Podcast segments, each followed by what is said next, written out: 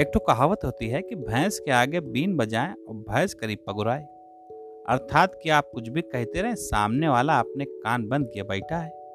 तो का है ना कि जो लोग दूसरे की बात न समझ करके खाली अपना समझाना चाहते हैं तो कोशिश किया करिए कि उनको ज़्यादा न समझाया जाए और अपने कान जो है, फालतू बात वो लोग जो करते हैं, उससे हटा लिया जाए। का है ना कि अगर आपकी कोई नहीं सुनता है और आप सुनाने की जिद में बैठे रहेंगे तो सुना नहीं पाएँगे। हाँ अपना व्यवहार खराब बिल्कुल नहीं करिए। थोड़ा सा इग्नोर करने की आदत डेवलप करिए भाई।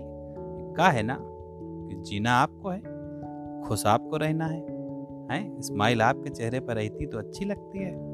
और दूसरे का क्या है, वो अपने चेहरे पर स्माइल का बहाना ढूंढ लेगा अगर वो आपकी नहीं सुन रहा है तो। लेकिन आपका मन उदास रहेगा। तो उदास नहीं ना रहने का, अपना मन रमाइए। ऐसी चीज़ों में जिनमें आपका मन रमता है। चाहे म्यूज़िक हो, चाहे वो डांस हो और चाहे कछु हो। तो ज़िंदगी जिए और भैंस के आगे बीन नहीं बजाइए।